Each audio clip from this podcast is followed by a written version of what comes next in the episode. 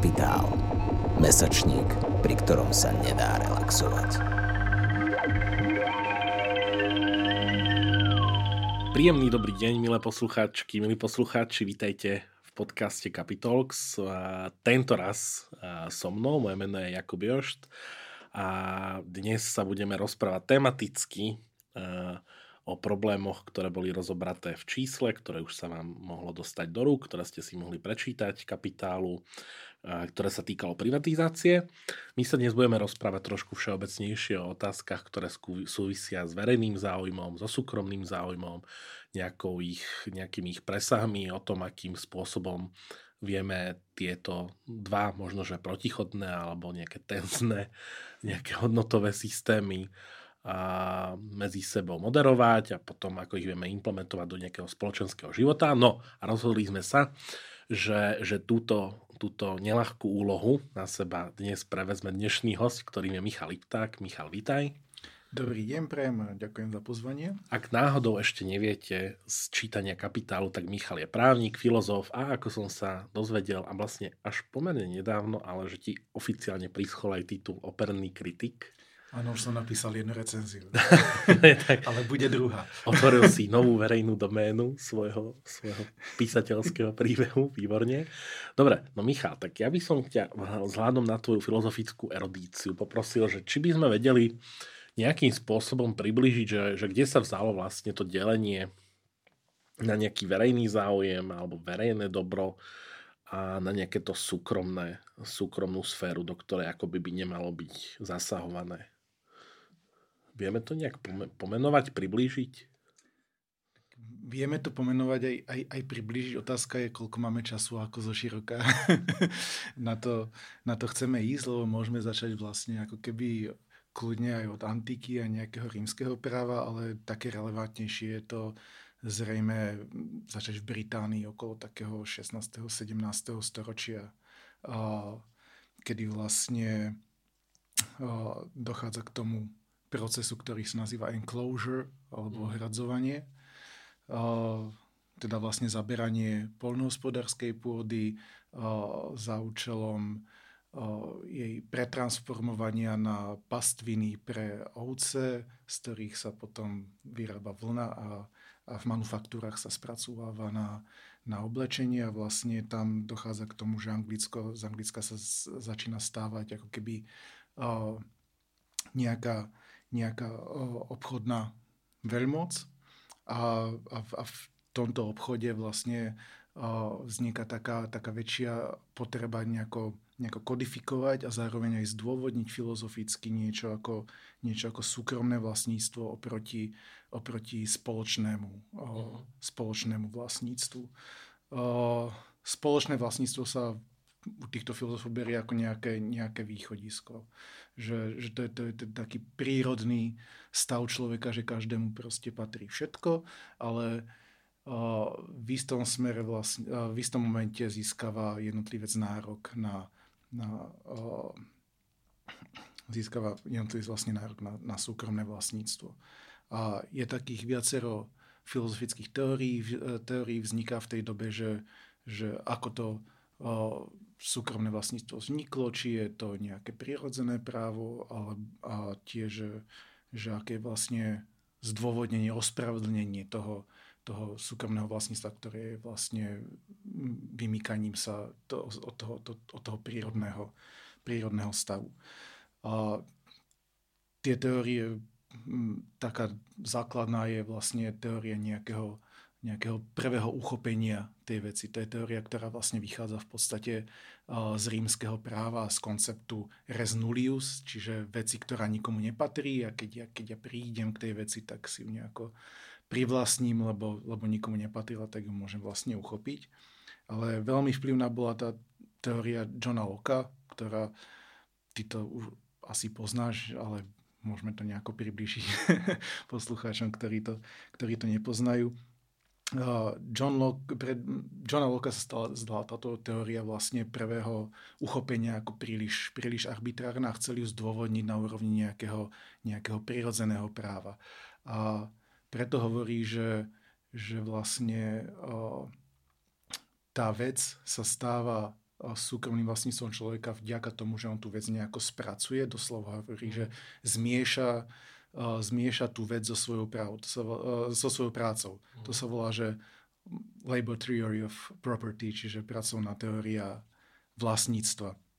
A tým, že, tým, že ju nejako spracuje, tak, tak získava, získava nárok na tú vec a je to niečo, čo štát tým pádom nevytvára, ale musí, musí rozpoznať ako základné právo človeka a musí to, musí to chrániť. Mhm. Proti Lokovi stal napríklad eh, David Hume, ktorý namietal, že toto nie je žiadne, uh, žiadne prirodzené právo, je to, je to v podstate arbitrárne nejaké roznutie, že takto sme sa rozhodli, toto, toto budeme chrániť a odtiaľ je potom cesta k teórii nejakej spoločenskej zmluvy, že ľudia sa proste dohodnú, že budú chrániť niečo ako súkromné vlastníctvo, lebo je to najlepší spôsob, ako sa spravovať.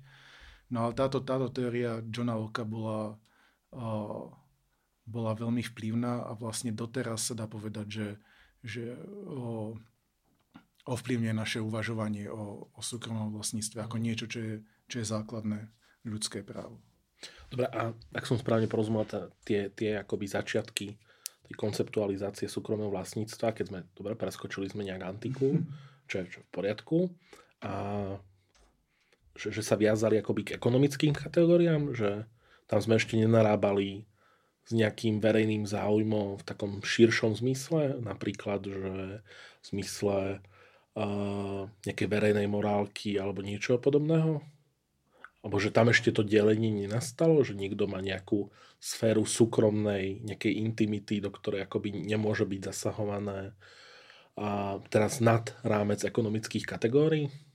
Mm. Lebo, lebo tieto vecné práva, hej, ako to my právnici mm. voláme, že ten vzťah k veci, to je akoby jeden aspekt toho, len aj keď si a neviem, že už si čítal mm. ten kapitál, tak ja som čítal, a, ale nakoniec však tie témy rezonujú, že mhm. vlastne veľa vecí, kde my riešime nejaké verejné versus súkromné, uh, síce má ten vlastnícky rozmer, lebo na konci dňa tam nejak akoby dospejeme pri nejakej regulácii alebo niečom zasahujeme do nejakých práv alebo nejaký záujem sledujeme, ale často je to len druhotné, že prvotný je nejaké, nejaké sledovanie nejakého verejného záujma, že to vlastne, že primárne, že urbanistická téma, alebo, alebo téma nejakého, alebo nejaká, že aj veľmi etická téma, hej, nejakého zásahu pri aborciách, alebo niečo podobné že, čiže tá, že, že dobre, čiže vlastnícka línia je jedna vec a potom akoby tá, tá línia m, mm, nejakého narysovania morálky a, a cez nejakú, okolo nejakej intimnej sféry jedinca, do mhm. ktorej sa akoby nezasahuje, že, že toto vieme nejak datovať?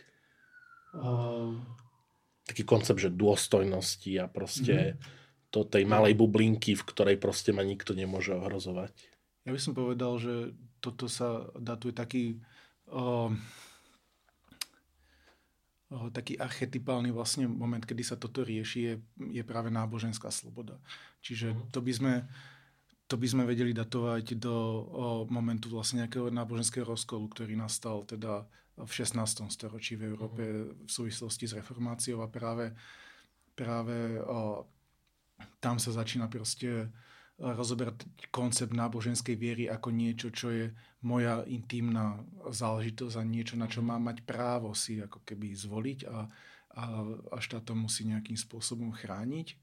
A tam, tam do určitej miery vlastne vzniká tá, tá intimná sféra v oblasti, v oblasti myslenia a primárne ešte v oblasti vierovýznania. Toto sa stáva vlastne potom nejakým archetypom uh, pre teda akože slobodu myslenia a vlastne slobodu možno potom ako vychovávať svoje deti alebo to nejako potom vykolikuje tú, tú uh, intimnú sféru. A paradoxne v tomto bol uh, tiež uh, do určitej miery vplyvný John Locke, ktorý uh, aj také, také základné právo ako právo na život uh, paradoxne ale vyvodzoval z vlastníckého práva. Že ja uh-huh. som vlastníkom svojho tela, môžem s ním narábať vlastne ako chcem a tým pádom, keď ma niekto zabije, tak zasahuje do môjho vlastníckého práva na moje telo a sprostredkovania až cez to vlastne mhm.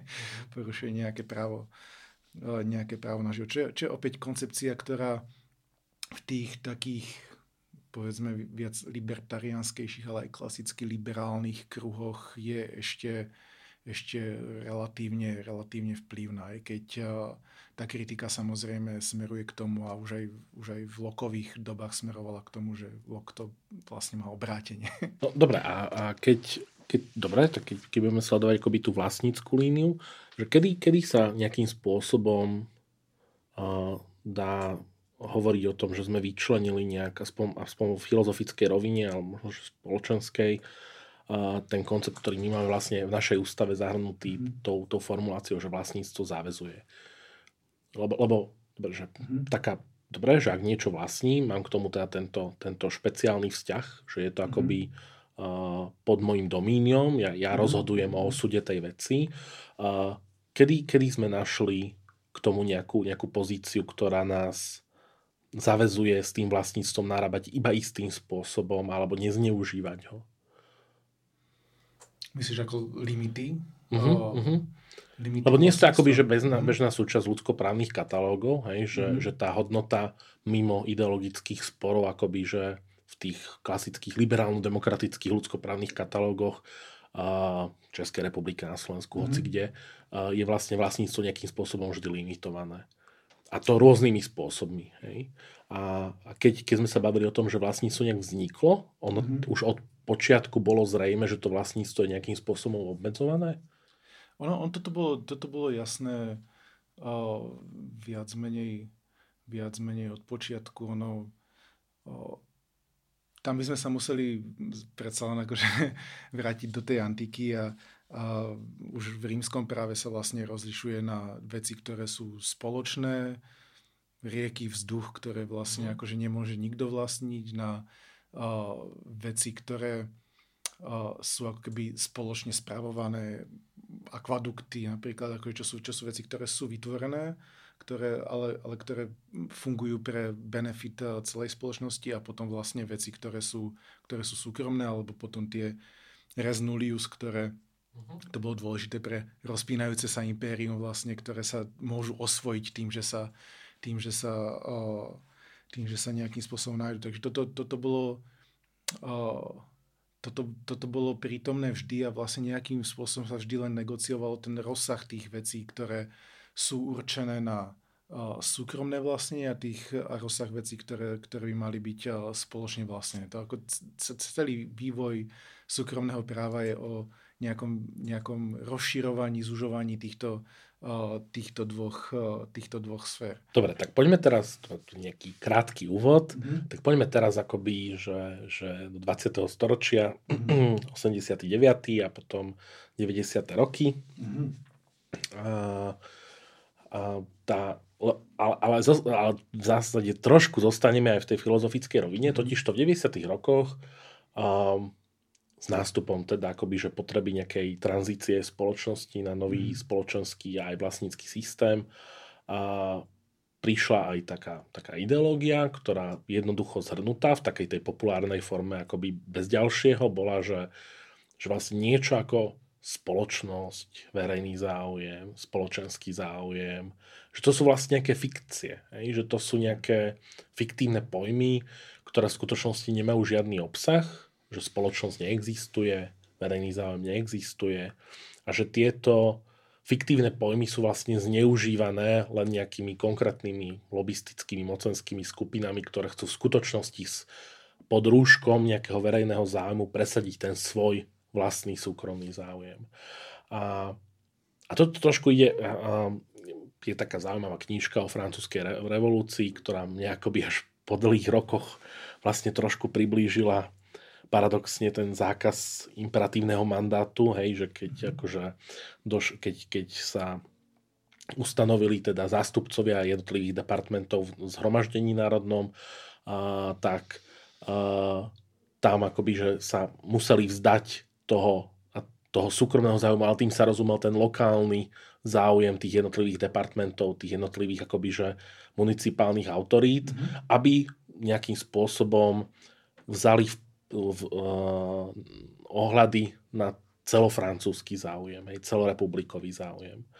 A, Lenže vtedy to bolo akoby, že opäť také negatívne vymedzenie, hej? Že, že v zásade sa len zdôrazňovalo to, že aby, aby tí zástupcovia proste neriešili otázky, ktoré sú špecifické pre nejakú malú francúzsku dedinu, ale začali, aby sa od nich odputali a začali brať do úvahy záujmy celej ríše, republiky. No. A, ale akoby opäť tam chýba nejaké, nejaké pozitívne vymedzenie. Hej? A že, že má, má vlastne verejný záujem, keď sa na to pozrieme z tej druhej strany, zo strany toho, čo obmedzuje tú súkromnú sféru, má nejaký objektívny alebo aspoň objektivizovateľný a, obsah, alebo, alebo teda je pravda to, čo sa hovorilo v 90. rokoch ako nejaký sprievodca tranzíciou, že to sú všetko fikcie, ktorých by sme sa mali zbaviť, aby sme sa vlastne dostali do tej skutočne slobodnej spoločnosti. No, pozitívny obsah tam bude v podstate, keď, keď, keď ho nejakým, o, nejakým spôsobom dáme. Tam zase ako to, že to o, nemá pozitívny obsah, o, to veľmi vychádza z toho, že, že o, to vlastnícke právo, súkromné vlastnícke právo nie je nejaké základné ľudské právo a všetko ostatné sú vlastne keby nejaké porušenia základného ľudského práva, ktoré do určitej miery tolerujeme, hej, že stále akože všetci tolerujú v zásade, že je nejaké zdaňovanie a, a tak, ale to, to závisí v podstate, do akej miery to tolerujú od toho, ako extrémne v, v tej e, červenej pilulke libertarianskej sme, sme ponorení. Ale Pointa je, že nemusíme vlastne takýto koncept toho súkromného, súkromného vlastníctva akceptovať. Môžeme, môžeme to vnímať viac nejakým spôsobom štruktúrálne alebo ako nejaký mechanizmus vlastne prerozdeľovania spoločných dobier, ktoré sú k dispozícii a povedať, že, že niekde proste je efektívnejšie nechať ľudí spravovať tie veci ako v rámci súkromného vlastníctva, sledovať nejaký, nejaký súkromný záujem a v iných oblastiach, že to funkčné úplne nebude a tam by, mal, tam by sme mali intervenovať nejakým, nejakým kolektívnym, kolektívnym rozhodovaním. To čo, to, čo prišlo vlastne po 80. 89 vychádzalo do určitej miery z týchto tečerovsko reganovských téz ideologicky, ale zároveň v tom bola tá skúsenosť samozrejme zlyhania toho, toho kolektívneho riadenia, ktoré reflektovali v podstate už, už aj samotní plánovači ako v 70 80 rokoch, že, že nedokážu všetko úplne nalinajkovať, aby im to, aby im to fungovalo a, a že treba vlastne len tak mechanicky niektoré oblasti liberalizovať. No dobre, tak keď, sa, keď zostaneme v tých 90 mm. rokoch a ja si myslím, že, že tam je ešte akoby taká diskusia, ktorá možno historicky, historicky prebieha alebo sa ešte nejak formuje. A, ale tak keďže ťa tu máme prítomného, tak sa rovno spýtam. A, akoby vyliali sme vtedy Eh, s vodou z vaničky aj dieťa, že, že mala tá tranzícia podľa teba taký negatívny dopad na spoločnosť, že po období uh, vlastne socialistickej, komunistickej, teraz túto debatu nechám akoby na okraji uh, totality, že, že sme akoby stratili ten pojem nejakého verejného záujmu, verejného dobra? To je otázka, ktorá vlastne má strašne veľa mm. rovín, dá sa povedať. Ako, tak veľmi globálne by som, by som povedal, že, že áno. A minimálne v 90. rokoch a, a, tá ideologická diskusia bola do veľkej miery, a, dá sa povedať, šialená, alebo prešlo to úplne do opačného extrému, že že čokoľvek, kde sa, kde sa hlásil nejaký, nejaký verejný záujem, bol proste návrat totalitného režimu a, a veľmi bolestivo sme si museli po možno v posledných 15-20 20 rokoch vlastne budovať tú, to stanovisko, že áno, sú niektoré veci, ktoré nemusia byť privatizované, sú niektoré veci, ktoré môžu byť kolektívne spravované prostredníctvom štátu a nie je to nejaký návrat gulagov alebo alebo tak. K tej k tým efektom tej, tej tranzície vyšla minulý rok veľmi pekná knižka od Kirsten Gossi a, a Michaela Orensteina, sa to volá Taking Stock of Shock, kde sa vlastne snažia pozrieť na, na tranzíciu z viacerých rovín, od ekonomickej až, až po sociálnu a čo to robilo, čo to robilo s medziludskými vzťahmi. A hovoria, že ako viac menej v rámci v rámci, akože čo, sa, čo sa týka tej ekonomickej stránky, tak tam boli ešte akoby tie škody najmenšie. Že sú krajiny, ktoré sa ako doteraz nevrátili na životnú úroveň z roku 89 ako Moldavsko, ktoré viac menej nikdy na to nebolo tak dobré ako v 89.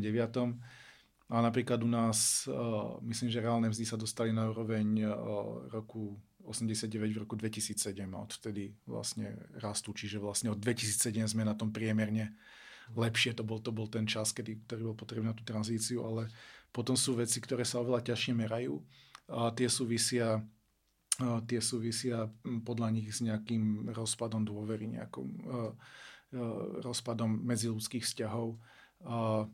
Že uh, ten prechod na súkromných vlastníctv, prechod na súkromné vlastníctvo bol robený spôsobom, ktorý z morálnej stránky spôsobil akú ako, ako, akúsi takú degeneráciu. Že, že to, čo sa niekde v niektorých tých neoklasických teóriách nazýva, že racionálny egoizmus, tak u nás prešiel do proste úplne priamočiareho, priamočiareho egoizmu. Hm, vedel že... by si dať nejaké príklady? Akoby, že čo boli také najhmatateľnejšie príklady toho, že aplikácia nejakých čerovsko-reganovských princípov riadenia spoločnosti prešla do, takého, do takejto degenerácie? Najlepším prípadom je napríklad tunelovanie podnikov, proste, ktoré u nás prebiehalo, že bol ten pokus vytvoriť nejakú domácu kapitálovú vrstu, čiže proste väčšinou tí dobre situovaní manažéri, ktorí mali nejaké nejaký ten sociálny kapitál sa dokázali dostať do, do riadenia podnikov a reálni vlastníci boli vlastne akože robotníci, ktorí si nakúpili kupóny, ale, ale bol ta, boli tam snahy proste o úplnú rapidnú maximalizáciu zisku a hneď rýchlo z toho proste vyťažiť, vyťažiť čo najviac, čo je spôsob uvažovania, ktorý možno na západe by bol trochu cudzí, hej, že v Nemecku s nejakým tým ordoliberalizmom možno ani tým manažerom by proste nenapadlo úplne tak len brutálne vlastne podniky, podniky vysávať, ale, ale u nás sa bralo tak proste prirodzene, že minimálne v tých 90. rokoch, že, že, že takýmto spôsobom ten kapitalizmus, ktorý kladie dôraz na súkromné vlastníctvo a jednotlivca, má fungovať. Ty ako jednotlivec sa z toho musíš snažiť proste vyťažiť mm. úplne čo najviac, čo, čo najrýchlejšie, ako sa, ako sa dá. A čo vzťah akoby nejakému verejnému majetku alebo verejnému vlastníctvu, tak teraz myslím akoby, že kultúru v širšom zmysle slova, že také, také tie veci, o ktorých sa hovorí možno, že posledných koľko, 10 rokov, že napríklad, že že parkovanie, je vlastne niečo, čím sme začínali ešte mimo, mimo nahrávania túto debatu. A taký ten, taký ten akoby, že tichý nárok, že môžem zaparkovať kde chcem, ako chcem, a že vlastne v nejakom zmysle to je verejné v tom, že však aj ja tam môžem zaparkovať a aj v tom, že však ja sa o to vlastne vôbec nemusím starať, hej, že ja ten chodník neopravujem, nestaram sa o neho, je mi jedno, kto tadiaľ iným chce ísť, nechce ísť, alebo čo.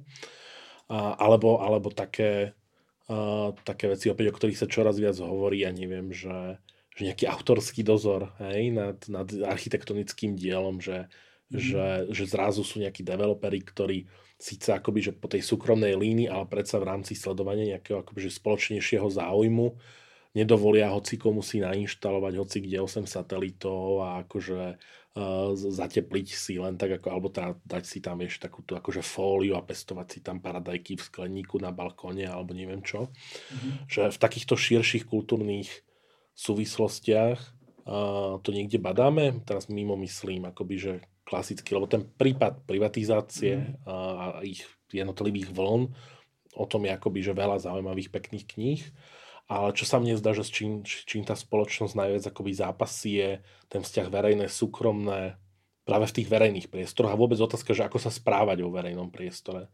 Že čo, čo to znamená verejný priestor čo to znamená, že patrí všetkým, hej? že akú mieru svojej vlastnej autonómie v ňom môžem vyjadriť, aby som sa niekoho nedotkol a tak ďalej. Že či sa ten konflikt nejakého mm. akoby že novonástupujúceho súkromného mm-hmm. a vlastne takého verejného, ktoré ale stratilo ten glanc samozrejme mm, a mm-hmm. stratilo tú autoritu najmä, mm-hmm. hej, po 89 či tie konflikty týchto, týchto dvoch akoby, že systémov alebo neviem, mm. akože nejakých spôsobov usporiadania vecí vieme nájsť aj mimo klasické ekonomické vzťahy, lebo privatizácia je proste taký ten typický príklad. Mm. A, ale dnes hovoríme veľa o privatizácii verejného priestoru, hovoríme veľa o, o, o, o tom, že ako, ako nastaviť nejaké uh, limity v rámci verejného vyjadrovania sa, čo je opäť nejaký konflikt mm. verejného, súkromného, hej, čo to znamená, že že, lebo to bola ďalšia z takých, z takých akoby, že sloganov, ktoré sprevádzali, že mm-hmm. máme demokraciu, môžem si hovoriť, čo chcem. Mm-hmm. Hej, akoby, že, a toto všetko sa mi zdá, že tu náraža na nejaké hranice, že, že ty takéto veci pozoruješ mimo tej, tej privatizácie v tom klasickom zmysle slova, v zmysle, že prevedenia a, fabrík a, akože ekonomicky činného majetku do súkromných rúk? My sa, my, my sa postupne do, dostávame k tomu, že ten o, verejný záujem ako nejakým spôsobom zase začíname dostávať eh, späť do, do hry, ale jedným z príkladov by bola povedzme, povedzme kultúra, alebo napríklad proste kinematografia, ktorá, ktorá úplne skolabovala vlastne v 90. rokoch a z časti to bolo proste o tom, že, že kultúra by nemala byť ako keby štátom, štátom dotovaná, lebo kultúra si má na, seba, má na seba zarobiť, má ponúknuť nejaký produkt, ľudia za ňo majú zaplatiť a keď, keď proste vybere dosť na vstupnom alebo predá dosť nosičov nejakých, tak sa je to nejako vráti. No a proste až uh, po ne, vlastne s nástupom akože s, s ukončením nejakej tej proste brutálnej tranzície o, sme došli k tomu, že, že tú kultúru predsa len proste by sme mali dotovať, lebo je dobré, že keď, keď štát alebo národ má nejakú filmovú tvorbu, nejakú, nejakú hudobnú tvorbu, nejaké, nejaké festivaly proste fungujú, aj keď nevyhnutne nie vždy sa, nie, nie vždy sa proste uživia, ale formuje to z takého širšieho hľadiska proste niečo ako nejakú kolektívnu, kolektívnu identitu. A začali sme dotovať kultúru. Uh-huh. Zdaní ľudí, ktorí ju nechcú pozerať, nezaujíma ich. A, skôr akože, akože stále máme hlasy, že nemali by sme mať ani verejnoprávne médiá napríklad, ale, ale čoraz viac sú, dá sa povedať, marginálne. Že to je, to je jeden spôsob. A čo je podľa teba príčinou nejakého toho, toho vracania sa verejného záujmu do usporiadania spoločenských vzťahov?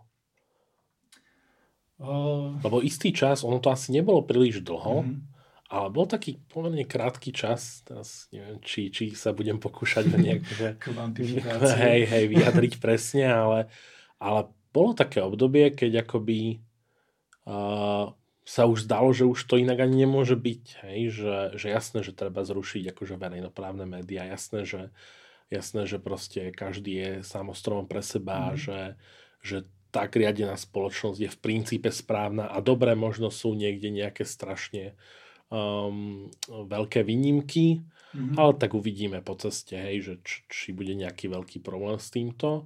A, ale ukázalo sa, že to nebolo celkom tak, hej, že ani politicky to nesedelo, mm-hmm. že, že to voličstvo bolo nastavené jednoducho inak. A, ale kde sa to vzalo? Že to je ešte nejaké že, že dedičstvo socializmu alebo, nie, nie, nie, alebo že nová vlna?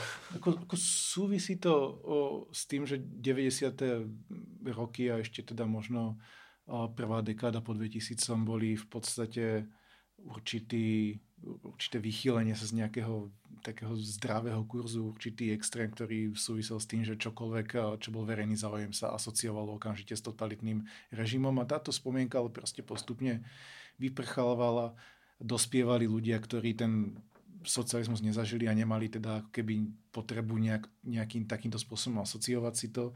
A ďalšia, ďalšia vec súvisí podľa mňa do veľkej miery s tým, že veľa ľudí začalo, no, že, že, viacero mladých chodilo študovať, študovať do zahraničia, kde na tých univerzitách študovali verejné politiky a stretávali sa tam s koncepciami, ktoré, ktoré ten verejný záujem brali ako nejakú, nejakú samozrejme, že jasné, že o tom sa budeme baviť, budeme sa baviť o tom, aký tam má byť rozsah, ako to má byť efektívne. A tí ľudia sa postupne vracajú aj na Slovensko, obsadzujú rôzne pozície, niekedy vysoko postavené v štátnej správe a, a bez toho, aby to pretlačali ako nejakú ideológiu, len navrhujú, ako, ako štát vlastne nejako efektívne riadiť a, a tá predstava o verejnom záujme, verejnom priestore ako niečo, čo má miesto a niečo, čo treba správať, sa tam proste postupne takto posúva do no a, a verejnej debaty. A keď,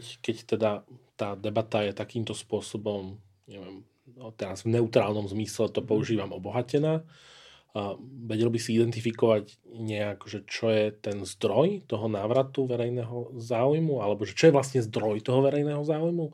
Že povedzme, keby sme sa presunuli mm. Do si 16. storočie, akoby, že, že náboženské vojny, alebo ešte, ešte predtým, tak, tak tam tak či onak sa asi dalo povedať, že, že zdrojom nejakého verejného mhm. záujmu, mm. že sa to ťažko rozlišovalo od nejakého záujmu náboženského. Mm a možno, že bol ešte nejaký záujem štátny a možno, že ešte nejaké, nejakých pár zdrojov by sme našli a dnes v takej akoby, že postmodernej spoločnosti, ktorá akoby na nič neverí, v nič nedúfa, že, že čím to vlastne ideme akoby naplňať tie, tie verejné politiky a akoby, že má to aj niečo nad rámec nejakej takej jednoduchej estetickej hodnoty, že chceme, aby námestie bolo pekné, tak akože by sme sa mali všetci starať o to, aby v tých kvetinačoch boli kvetinky. A...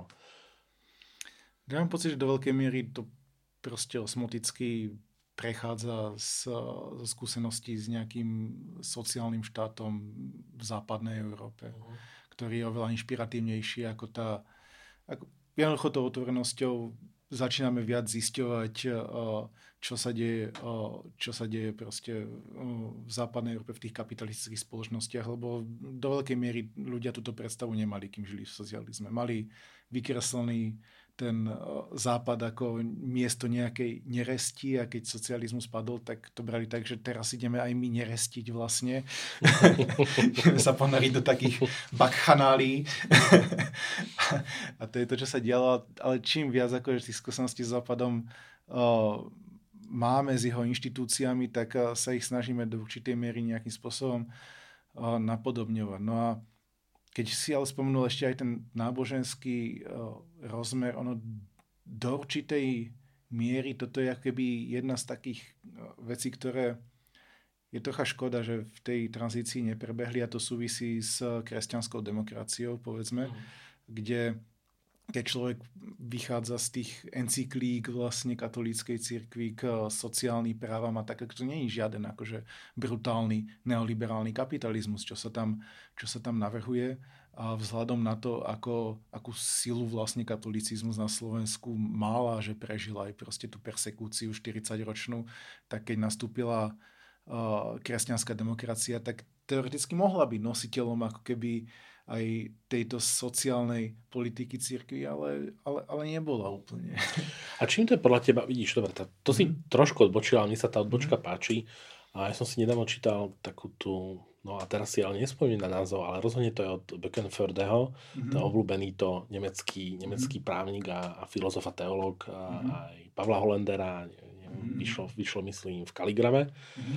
A on tam akoby, že, že pripomína, že, že sekulárny štát je nielenže vynálezom kresťanskej demokracie, mm-hmm. ale akoby, že nevyhnutným predpokladom takého toho jej fungovania práve po občianských vojnách. Hej? Že mm-hmm. inými slovami, že to, že, že sa akoby, že náboženstvo stiahne trošku do tej, do tej súkromnej ulity, mm-hmm. a, a aby sa ochránilo jedno druhé, jedno pred druhým, hej, v mm-hmm. prípade nejakého, nejaké, pred nejakou dominanciou prílišnou.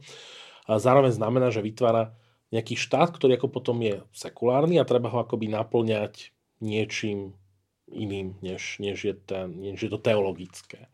A podľa teba, že ja viem, že to je asi komplikovaná otázka aj historicky, ale že prečo, prečo na Slovensku akoby nedošlo k tomuto k, tomu, k, tejto, k tomuto pochopeniu tej sekularity štátu. Lebo mám pocit, že u nás je to stále akoby trošku otvorené, hej? Že, že stále úplne nie je úplne jasná hranica medzi štátom a církvou a, a že je taká akoby pohyblivá trošku.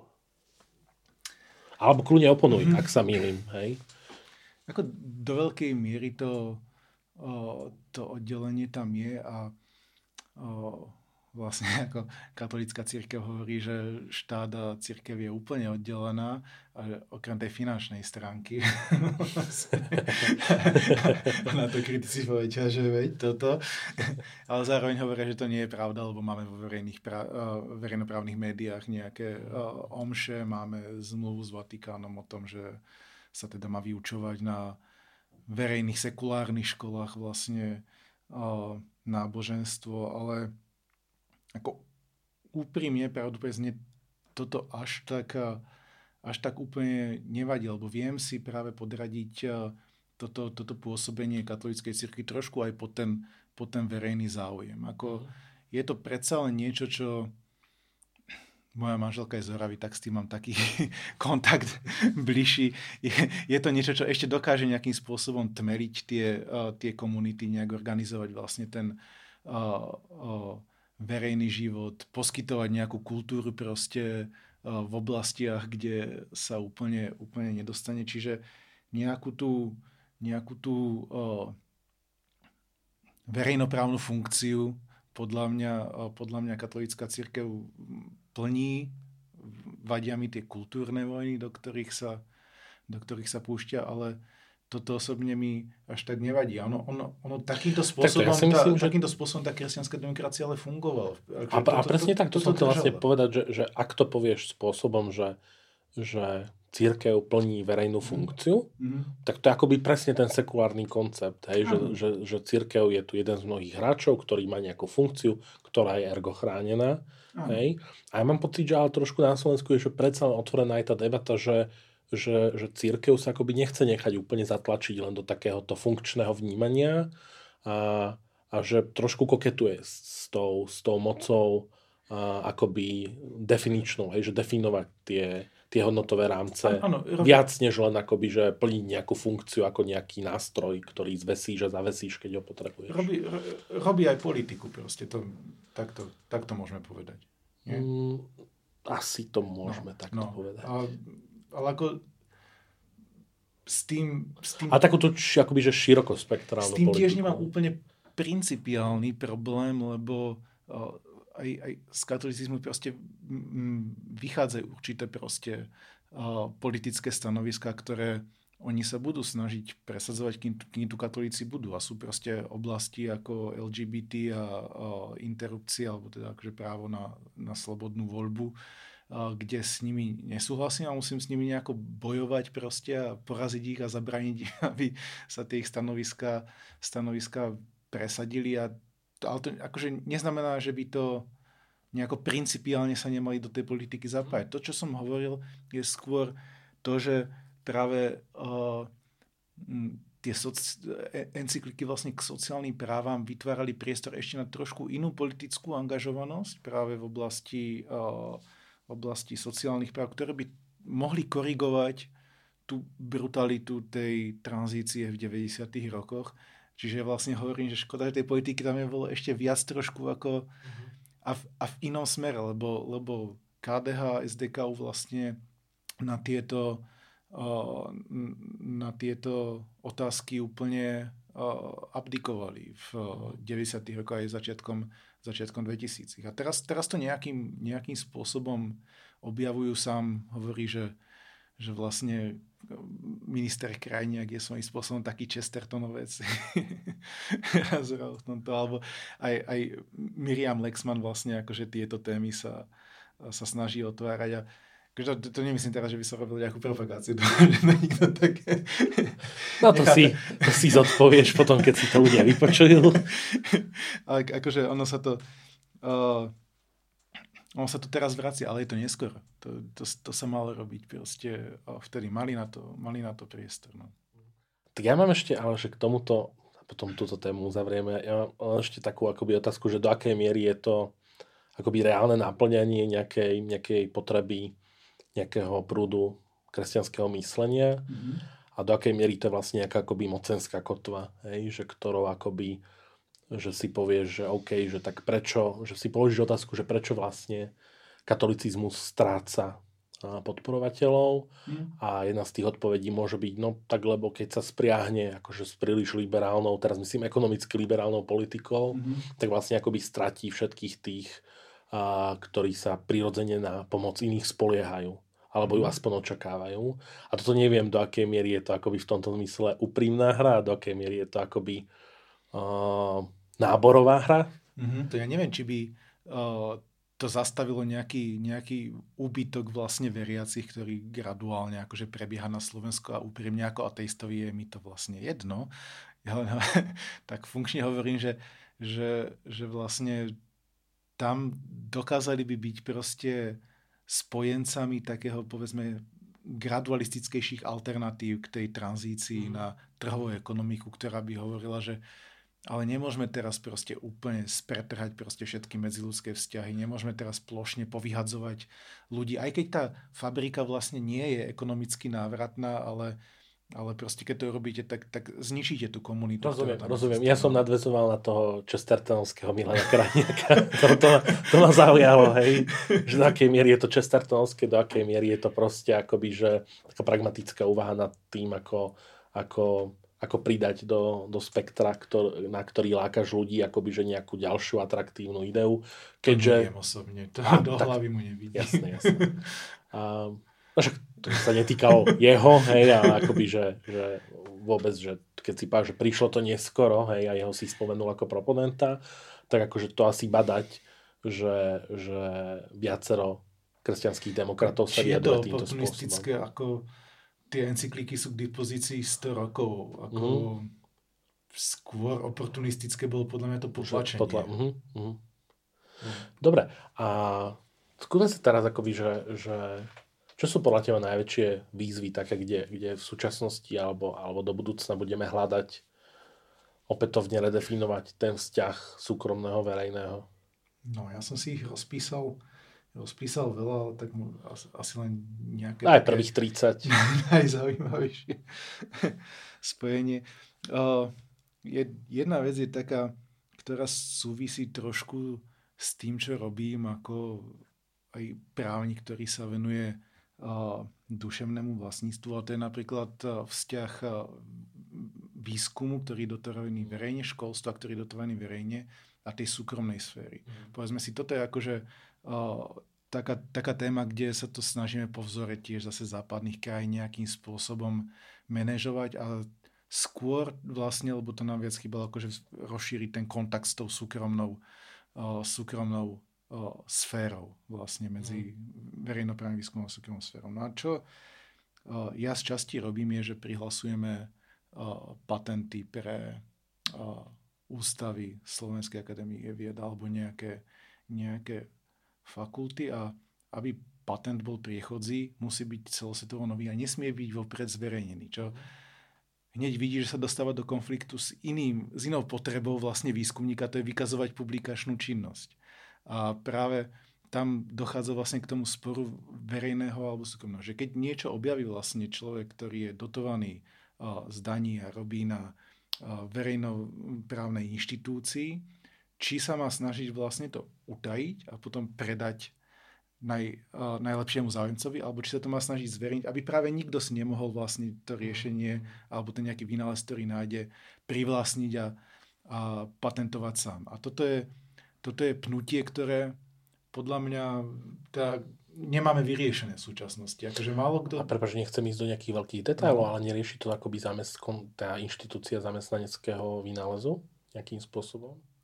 Rieši to inštitúcia zamestnaneckého vynálezu, ale uh, tam ten problém je v tom, že tam uh, verejná sféra, súkromná sféra ti dáva úplne ne, vlastne uh, ťa tlačí k úplne iným veciam. Uh-huh. Verejná sféra ťa tlačí k tomu publikuj, zverejňuj, lebo proste veda, ktorá je platená všetkými, má byť pre všetkých, všetci máme mať k tomu prístup. Uh-huh súkromná sféra, keď, keď klasicky proste bude Volkswagen robiť výskum, tak on sa snaží utajovať všetko. A keď niečo akože nájde, čo, čo, je, čo je patentovateľné, tak to prihlási a potom to bude licencovať, bude vymáhať vlastne, aby to nikto iný nepoužíval. A keď chceme, aby verejní výskumníci vlastne prihlasovali patenty, tak, tak sú v schizofrenickej pozícii, kedy majú súčasne publikovať a súčasne utajovať. Dobre, a tým akoby, že tým predpokladaným riešením je čo, že... Z môjho hľadiska? Uh-huh.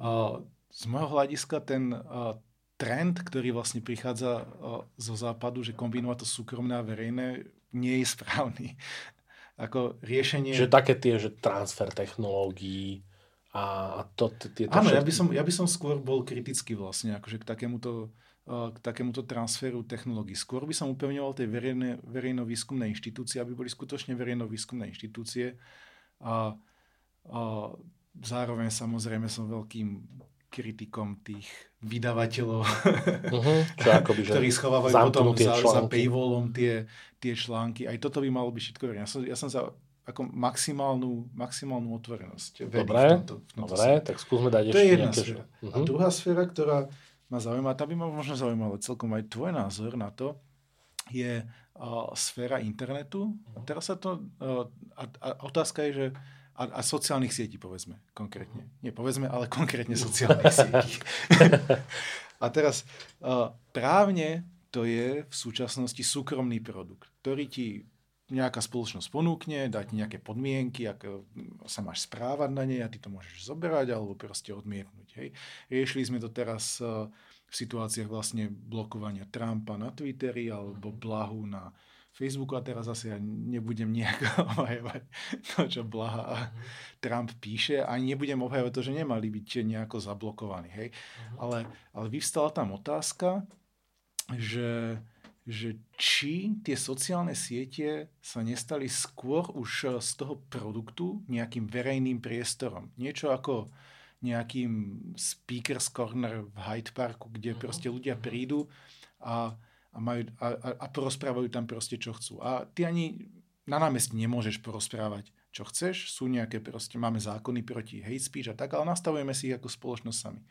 No ale v tomto verejnom priestore paradoxne by pravidla určovala súkromná spoločnosť, ktorá hovorí, že tento verejný priestor je vlastne len stále môj nejaký súkromný produkt, ktorý vy môžete, ktorý vy môžete odmietnúť. Ten problém je samozrejme v tom, ako, ako, rozšírený, ako rozšírené sú sociálne siete, že k ním prakticky nie sú alternatívy. Že k Facebooku máme napríklad akože Instagram, okay, ktoré ale vlastne tiež tá istá spoločnosť. A, a toto je teda akože o, nejaká otázka vlastne. Akože, o, aká je povaha sociálnych sietí? Čo to je? Produkt či priestor? Uh-huh. No, mne sa zdá, že, že ešte predtým, než, než má zmysel odpovedať na tú otázku, že produkt priestor, akoby, že je rozumné si to nejak, si vlastne povedať, že čo vlastne tá sociálna sieť, akoby, že ako funguje a čo akoby robí a, a potom uvidíme, že do ktorej kolónky, škatulky, aby to nebola taká, že zbytočná definičná vojna. Mm. Hej, o, o, aby sme sa ne, neslovičkarili proste. Mm. Mne sa zdá, že pri sociálnych sieťach je rozumné sa na to pozerať tak, že, že uh, je veľký rozdiel medzi tým, ak je niečo, uh, že dva aspekty tam sú pre mňa zaujímavé, že je veľký rozdiel medzi tým, ak je niečo akoby krátkodobá zábavka, mm-hmm. uh, typu, že uh, jednu hodinku idem na skôš, ďalšiu hodinku sa s niekým rozprávam v kaviarni a tak. A niečo je proste akoby, že veľmi dlhodobá, veľmi často používaná, um, a teraz nazvíme to priestor, komodita, produkt, akoby čokoľvek, ale, ale podstatné je, že, že to je veľmi blízkym, dôverným spoločníkom človeka, na ktorom reálne trávi strašne veľa mhm. času. Inými slovami, že ak sa napojím na nejakú virtuálnu realitu a budem tam tráviť 12 hodín z 24, mm-hmm. a, tak sa na, proste na ten vzťah ja, virtuálna realita moje pôsobenie v nej pozerám akoby inak, než ako na nejakú krátkodobú vec. A teraz, že tá druhá, druhá vec, ktorá k tomu akoby pristupuje, sú to, čo sa v ekonómii nazýva sieťové efekty. A že jasné, že, že pokiaľ by to bolo tak, že, že takéto že sociálne siete mením zo dňa na deň, hej? Mm-hmm. to znamená, že jeden deň som na Twitteri, druhý na Facebooku, tretí na Instagrame a takýchto je 500, je to samozrejme úplne iná situácia, ako keď reálne týchto, čo sa akoby v tej legislatíve nazýva ako nejakí gatekeepery, keď sú proste reálne nejakí traja. A síce existuje ten protiargument, že no dobré, ale tak pred desiatimi rokmi ste to tvrdili o Microsofte, potom ste mm-hmm. to mhm. tvrdili o Facebooku, vlastne dnešná generácia už Facebook nepoužíva, mm-hmm. už vlastne nepoužíva ani Instagram, lebo už používa TikTok. Mm-hmm. Jasné, ale to všetko nejaký čas trvá, hej, a proste nemôžno podľa mňa ignorovať, že 10 rokov alebo, alebo 8 rokov je tu dominantná nejaká sociálna sieť, na ktorej sa odohráva drvia väčšina spoločenského diskurzu a ešte navyše, že to vieš akoby, že merať tým časom, hej? že vieš to merať mhm. všetkými tými parametrami, reklamou, stráveným časom, a, akoby emocionálnou odozvou, hej? že to je ďalšia vec, že však preto sa o tom bavíme, o, tej, o, tej, o, o, o tých sociálnych sieťach, pretože tá emocionálna odozva je strašne silná, preto tam Trump písal a preto je okolo taká veľká diskusia, keď mu to niekto zakázal. Mm-hmm. Čiže Dobre, že toto sú nejaké akoby, že narýchlo povedané parametre tých sociálnych mm. sietí, nejaké vlastnosti a teraz akoby, že čo s tým. Čiže ja, mne sa zdá, že sa to skôr podoba priestoru. Mm. Je pravda, že ten priestor vymyslel veľmi, šik, veľmi šikovná súkromná ruka. A, ale ako náhle sa priestor týka proste akože 100 miliónov ľudí po dlhý čas a s limitovanou možnosťou akoby, že uh, len tak ľahko zvoliť si niečo iné kvôli tým sieťovým efektom, tak tak si myslím, že nejaká inteligentná regulácia a prístup k tomu ako k verejnému priestoru je tam na mieste. A potom vystáva presne tvoja otázka, mm. že či nám stačí taká regulácia, že proste niekto akoby, že v Menlo Parku alebo inde mm. príjme nejaký set etických pravidiel. Hej, že, že, že ono akože nemusí to nevyhnutne smerovať nejakému že znárodňovaniu Facebooku alebo sociálnych sietí a tak, ale, ale tá téma, ktorá je o, taká, taká znepokojivá, že je proste to, že správanie sa na tom priestore je vlastne regulované súkromnou spoločnosťou. Že jedno riešenie by bolo napríklad nejakým spôsobom tam možno napojiť súdnu kontrolu blokov, banov, vie, že, že a tým pádom, tým pádom vlastne má na to spoločnosť demokraticky vlastne ustanovená nejaký, nejaký dosah.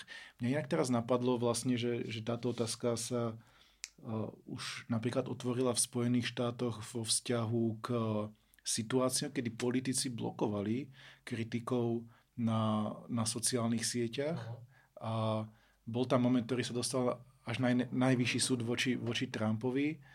Najvyšší súd to nerozhodol, lebo vlastne povedal, že, je to, že to už nie je dôležité, keďže Trump už vtedy nebol prezident, tak proste to len odložil. Aha, elegantne, ale, ale, elegantne, ale, ale vlastne ten federálny súd vyslovene povedal, že, že, že je to verejný priestor, v ktorom sa má právo ten človek vyjadriť a pokiaľ sa vyjadruje vlastne v súlade so zákonmi Spojených štátov, tak ho nemôže politik, politik zablokovať. Toto nie je transferovateľné samozrejme k nepolitikom, mm-hmm.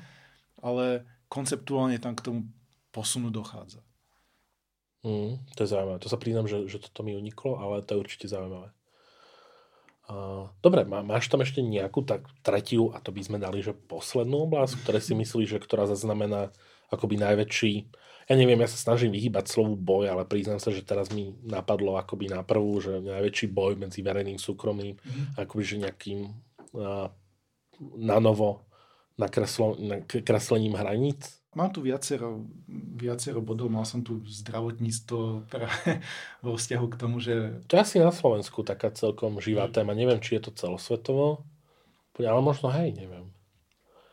Na Slovensku mi príde, že to je... Vzťahu k súkromným poisťovňam vlastne, čo, aha, to, aha. čo to presne je, lebo, lebo tam bol nedávno vlastne ten rozsudok Európskeho súdneho dvora, ktorý sme my triggerovali v spore s s Unionom, myslím to je. Či, uh,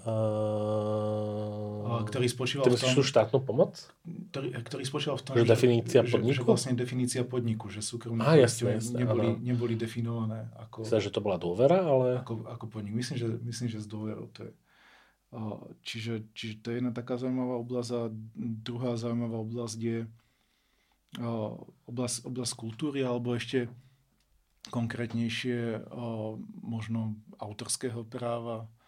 O, a tam opäť je o, zaujímavé v tom, že taká, taká zaujímavá otázka, ktorú, ktorú o, som nejakým spôsobom riešil, že, že, že akýkoľvek, že, že, že model vlastne autorského práva, aký nastaví, že či má nejaký vplyv vlastne na to, aké, aké diela sa potom, potom produkujú. Lebo v súčasnosti máme nastavený autorský režim tak, že dielo, ktoré vytvoríš, je tvojim vlastne súkromným vlastníctvom a, ty ho, a to, to je určené preto, aby sa vedel vlastne uživiť ako umelec, tak sa živíš tým, že to dielo potom nejakým, nejakým spôsobom predávaš. Alternatívou je samozrejme nejaká štátom dotovaná kultúra, alebo priamo štátna kultúra, ako kedysi bola, ale ktorá má iné negatíva, ale má benefit ten, že ťa proste oslobodzuje ako keby od toho trhového... Ale vieš, čo musím povedať, že ma prekvapilo, že, že a ono to tam asi niekde máš na papieri, mm. ale že si medzi tými top nespomenul akoby, že nič súvisiace so životným prostredím.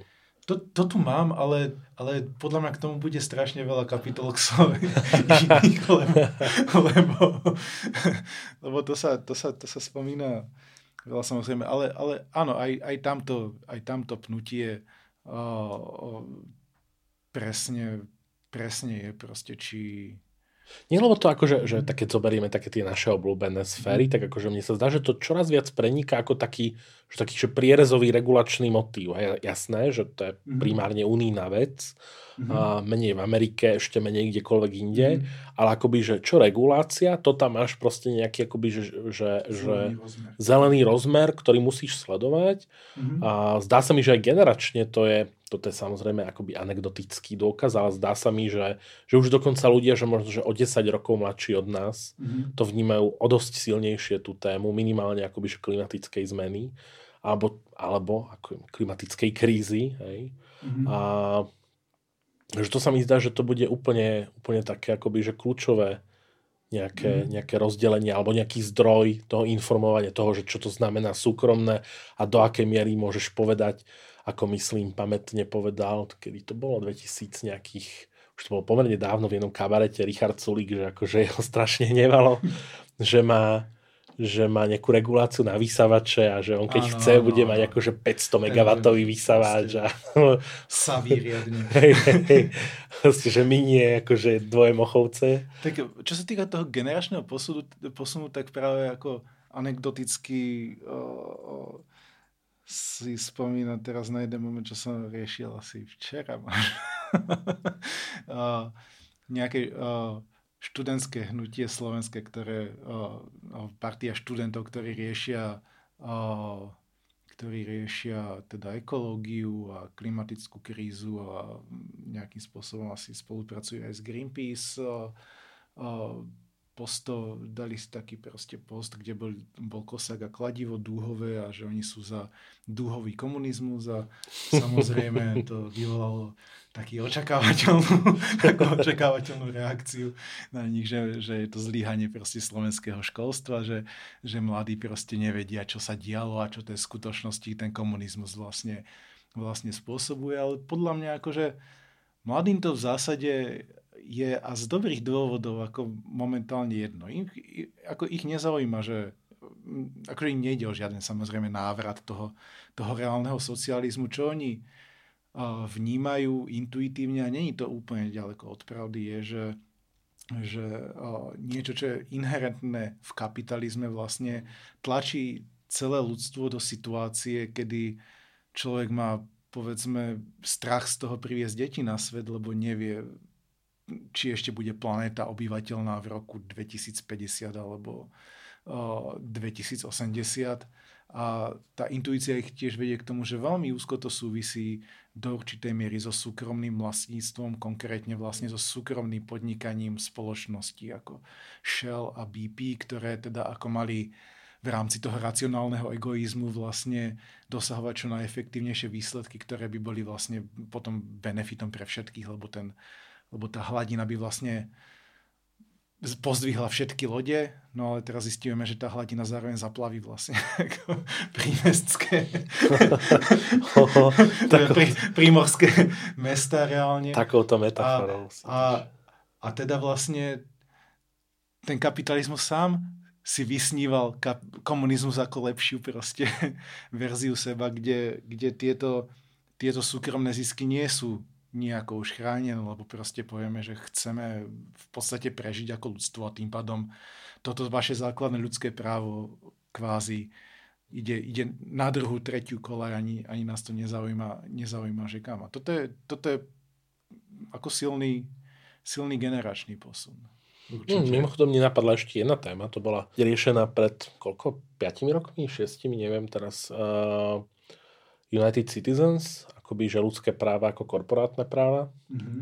A to môže byť ešte akoby zaujímavý, zaujímavý vývoj, že keď vlastne korporácie sa začnú odvolávať na čoraz viac na, na presne ten ľudskoprávny koncept, mm-hmm. akoby, že ochrany súkromného, ale v takej až akoby, že v takej tej akoby až akoby, že ťahané do dôstojnosti, hej, že, mm-hmm. že nad rámec proste nejakej účtovnej operácie alebo nejakého zdaňovania, mm-hmm. Ale proste korporácia ako predložená ruka uh, ľudskej individuality, ľudského umu, konania a, a tak. Mm-hmm. A to mi príde akoby ešte že zaujímavé, čo môže vlastne redefinovať celý ten vzťah, lebo, lebo to sú akoby, že tie úplné základy toho právneho vnímania, napríklad určite v mhm. Spojených štátoch, určite v Spojených štátoch a myslím, že tá európska diskusia tým bola dosť informovaná tiež. V, kon- v kontinentálnom práve by sa vydol taký návrat k Hegelovi trochu. Áno, áno, áno. áno. Do veľkej miery, ktorý vlastne akože vníma súkromné vlastníctvo ako externalizáciu ľudskej osoby, že až v tom sa vlastne nejako realizuje, ale tá externalizácia už konkrétne u Hegla dochádza vlastne neskôr až mm. k pojmu korporácie, čo je vlastne mm. rozmer, s ktorým on pracuje a toto je teda možno svojím spôsobom hej, také No nakoniec ono však, ale, my máme, ale, my máme akoby, že tento hegelianský koncept, my máme aj v rozhodnutiach ústavného súdu uh-huh. uh, v niektorých, teraz, teraz nezacítujem asi dobre, takže sa o to nejdem ani pokúšať, ale, ale to sa, tá idea sa akoby objavuje, hej, že netreba zabúdať uh-huh. na to, že tu nebolo ublížené proste nejakému, nejakému nexusu zmluvnému, uh-huh. že tu bolo ublížené proste na konci, na konci tej reťaze nejakej emanácii ľudskej kreativity a ľudskej dôstojnosti. Máme a koncept dobrej povesti právnickej osoby, akože, ktorá sa môže dovolávať nejakých osobnostných práv. A hej, ale, ale v kontexte klimatickej krízy to môže spôsobiť len tak, že môže do určitej miery spôsobiť to, že to ešte viac vlastne akože vyhrotí ten, mm. vyhrotí ten spor. Že, že ako ak sa Shell, povedzme, začne dovolávať ľudskej dôstojnosti, to bude taký fakt, že epický, epický stred. A z tohto hľadiska akože to, to, to tak trochu akože dráždi takú tú moju akceleracionistickú žľazu, že poďme do toho, áno. že, že uvidíme, aké, koho dôstojnosť vlastne bude nakoniec ako vybojovaná. Ale korporácie majú ako určitú materiálnu výhodu v tom, v tom boji, ale... No. No. Dobre, tak ja si myslím, že tak, takto, že ceca úlohu sme splnili. Mimochodom, tí, čo nás počúvate ešte až sem a, a, a rozmýšľate, čo vlastne bolo našou úlohou, tak ja som ju vnímal tak, že vlastne máme, máme vytvoriť nejaký taký diskusný obal k tomu, k tomu uh, novému číslu kapitálu, ktoré ste si dúfam už všetci prečítali a dúfam, že sa vám všetkým páčilo. A kde nájdete veľmi veľa takých špecializovaných, užších pohľadov na, na konflikty verejného, súkromného, na privatizáciu, na privatizáciu priestoru, na privatizáciu statkov a tak ďalej. A ak sme ten obal bol len trošku funkčný, tak sme radi a veľmi ďakujem za účasť dnešnému hostovi, ktorým je pre vás už aj tak dosť známy filozof a právnik a operný kritik. To, to treba, toto treba promovať. To je najdôležitejšia Operných kritikov nie až tak veľa. Presne tak, presne tak. Michal Ipták, aby sme to aj meno povedali. Mišo, ďakujem. Ďakujem za pozvanie. A moje meno je Jakub Još, no a pri nejakej ďalšej, mm, ďalšom, ďalšej edícii Capitolox sa na vás tešíme a ešte prajeme pekný deň. Počúvali ste Capitalx, podcast angažovaného mesačníka Kapitál, ktorého vznik podporila Rosa Luxemburg Stiftung so zastúpením v Českej republike. Viac článkov nájdete na webovej stránke www.kapital.noviny.sk, kde nás môžete podporiť napríklad objednaním predplatného, za čo vám vopred ďakujem.